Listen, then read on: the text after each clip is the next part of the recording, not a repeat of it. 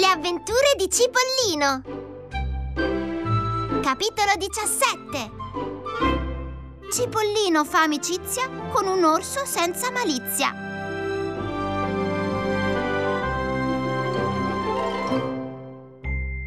Torniamo, come si dice, un passo indietro, altrimenti non riusciremo a sapere che cosa è accaduto nella grotta. Zucchina e Mirtillo non si potevano dar pace per la perdita della casetta. Si erano tanto affezionati a quei 118 mattoni che li consideravano come 118 figli. La sventura li aveva fatti diventare amici, anzi Zucchina aveva perfino promesso al Sor Mirtillo. Se, se riusciremo eh, a rientrare in possesso della nostra casina, verrete ad abitare con me. Mirtillo aveva accettato con le lacrime agli occhi. Ormai Zucchina, come avrete notato, non diceva più la mia casina, ma la nostra casina. E altrettanto faceva Mirtillo, il quale però rimpiangeva molto anche la sua mezza forbice, la lametta arrugginita avuta in eredità dal bisnonno e le altre proprietà perdute. Una volta litigarono perfino per stabilire chi dei due volesse più bene alla casina. Il Sorzucchina sosteneva che Mirtillo non poteva volerle bene quanto lui. Io ho sudato tutta la vita per costruirla. Mm, sì, ma, ma, ma ci che avete abitato così poco? Eh? Io, io, invece ci ho abitato quasi una, una settimana. Questi litigi però finivano presto. Presto, infatti, scendeva la sera e c'era troppo da pensare a tenere indietro i lupi per stare a discutere di proprietà immobiliari. In quel bosco c'erano lupi, orsi ed altre fiere selvagge e ogni sera bisognava accendere un gran fuoco attorno alla grotta per sventarne gli assalti. I lupi venivano fino a pochi metri dalla grotta e lanciavano occhiate terribili alla sora Zucca, che, essendo tonda e grassa, prometteva di essere un bel boccone. È inutile che mi guardiate tanto, gridava indignata la sora Zucca. Non è ancora nato il lupo che mi mangerà. Alla fine i lupi avevano tanta fame che si facevano supplichevoli. Eh, Sora Zucca, bisbigliavano attraverso il fuoco. Eh, ci dia almeno un dito. Ma che cos'è un dito per lei? Ne ha dieci alle mani e dieci ai piedi. E in tutto fanno venti. Eh, per essere dei lupi selvaggi, rispondeva la sora Zucca. Sapete bene l'aritmetica, ma questo non vi servirà a niente. I lupi brontolavano un poco, poi si allontanavano e per consolarsi sbranavano tutte le lepri di passaggio. Più tardi arrivava l'orso e anche lui gettava occhiate languide alla sora Zucca. Quanto mi piacete, signora Zucca, diceva l'orso. Anche voi mi piacete, signor orso, ma mi piacereste di più in salmì. Che cosa dite mai, signora Zucca? Io invece vi mangerei arrostita, con qualche patatina fresca e naturalmente ben condita con rosmarino, erba salvia, uno spicchio d'aglio e un pizzico di peperoncino rosso. E l'orso allargava le narici. Gli sembrava già di avere sotto il naso il profumo di quell'arrosto. Cipollino gli gettò una patata cruda.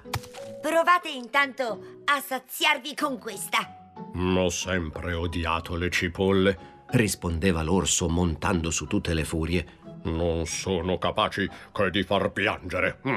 Sentite, propose Cipollino. Invece di venire tutte le sere a darci la caccia, e sapete benissimo che non serve a niente, perché abbiamo moltissimi fiammiferi e almeno per un paio di mesi potremo accendere il fuoco alla sera e tenervi abbastanza lontano dalle nostre ossa. Invece di essere nemici, vi stavo dicendo, perché non proviamo a diventare amici?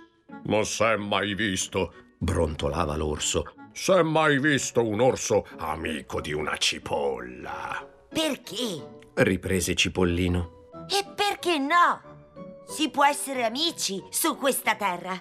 C'è posto per tutti. Per gli orsi e per le cipolle. Oh, c'è posto per tutti, questo è vero. Ma allora perché gli uomini quando ci prendono ci mettono in gabbia? hm?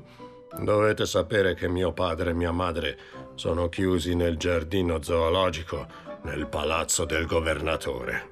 Anche mio padre è prigioniero del governatore.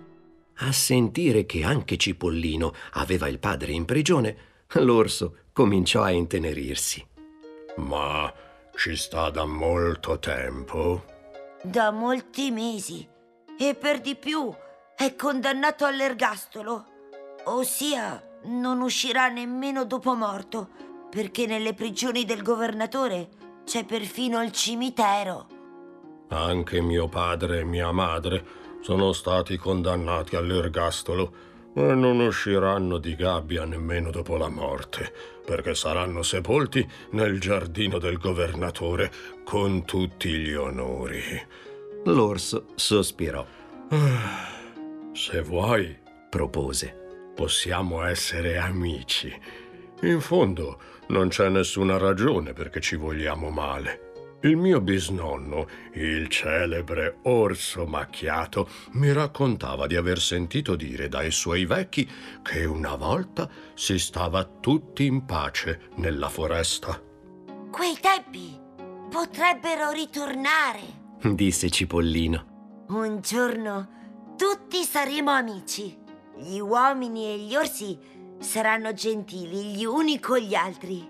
E quando si incontreranno si leveranno il cappello. L'orso apparve molto imbarazzato. Allora dovrò comprarmi il cappello perché non ce l'ho. Cipollino rise. Potrete salutare alla vostra maniera, inchinandovi o dondolandovi graziosamente. L'orso si inchinò e si dondolò graziosamente, come aveva suggerito Cipollino. Mastro Uvetta corse a prendere la lesina per grattarsi la testa. Non ho mai visto un orso tanto gentile. Ripeteva sbalordito. Il sorpisello, come avvocato, era piuttosto sospettoso. Io non mi fiderei tanto. Badava a dire. L'orso può fingere. Ma Cipollino non gli diede retta. Fece un passaggio in mezzo al fuoco e aiutò l'orso a raggiungere la grotta senza bruciarsi il pelo. Poi lo presentò come suo amico ai compagni e in suo onore il professor Pero Pera, che aveva finito proprio all'ora di accomodare il violino, suonò un bellissimo concerto. L'orso si prestò gentilmente a ballare per i suoi ospiti. Fu una piacevolissima serata. Quando l'orso salutò per andarsene a letto, Cipollino lo accompagnò per un tratto di strada. Vedete, Cipollino era fatto così. Non gli piaceva tanto parlare dei suoi guai, ma ci pensava spesso. E spesso, senza mostrarlo a nessuno, provava una gran tristezza. Quella sera, per esempio, gli era tornato in mente il suo povero babbo prigioniero e voleva sfogarsi un poco con l'orso. Che cosa faranno? Diceva Cipollino. Che cosa faranno in questo momento i nostri genitori? Io lo so, rispose l'orso. Non sono mai stato in città, ma un fringuello amico mio vola spesso da quelle parti e mi porta notizie di mio padre e di mia madre. Dice che non dormono mai e giorno e notte sognano la libertà. Io poi non so che cosa sia questa libertà. Preferirei che sognassero di me. Dopotutto sono loro figlio. La libertà significa non avere padroni. rispose Cipollino. Il governatore non è un cattivo padrone. Il fringuello mi ha riferito che mio padre e mia madre mangiano a sazietà e si divertono a veder passare la gente davanti alla loro gabbia. Il governatore è gentile, li ha messi in un posto dove possono veder passare moltissime persone. Tuttavia essi vorrebbero tornare al bosco. Ma lo stesso Fringuello mi ha detto che la cosa è impossibile perché le gabbie sono di ferro e le sbarre sono solidissime. Cipollino sospirò a sua volta. A chi lo dici? Quando sono stato a trovare il mio babbo prigioniero, ho osservato molto attentamente le sbarre. È assolutamente impossibile fuggire. Eppure ho promesso al mio babbo di liberarlo. E un giorno o l'altro, quando sarò pronto, tenterò l'impresa. Tu sei un ragazzo coraggioso, fece l'orso. Vorrei anch'io andare a liberare i miei genitori, ma non conosco la strada della città e ho paura di perdermi. Senti, disse Cipollino all'improvviso. La notte è appena cominciata. Se tu mi prendi in groppa, possiamo essere in città prima dell'alba. E, e che cosa vorresti fare? Domandò l'orso con un leggero tremito nella voce. Andiamo a trovare i tuoi genitori. Mi sembrerà di andare a trovare il mio babbo. L'orso non se lo fece dire due volte. Si chinò in modo che Cipollino potesse salirgli in groppa e spiccò la corsa. Cipollino gli indicava la strada. A destra, diceva, oppure a sinistra, oppure passiamo dietro quella casa. Attento ora, siamo alle porte della città. Il giardino zoologico è da quella parte. Cerchiamo di far piano.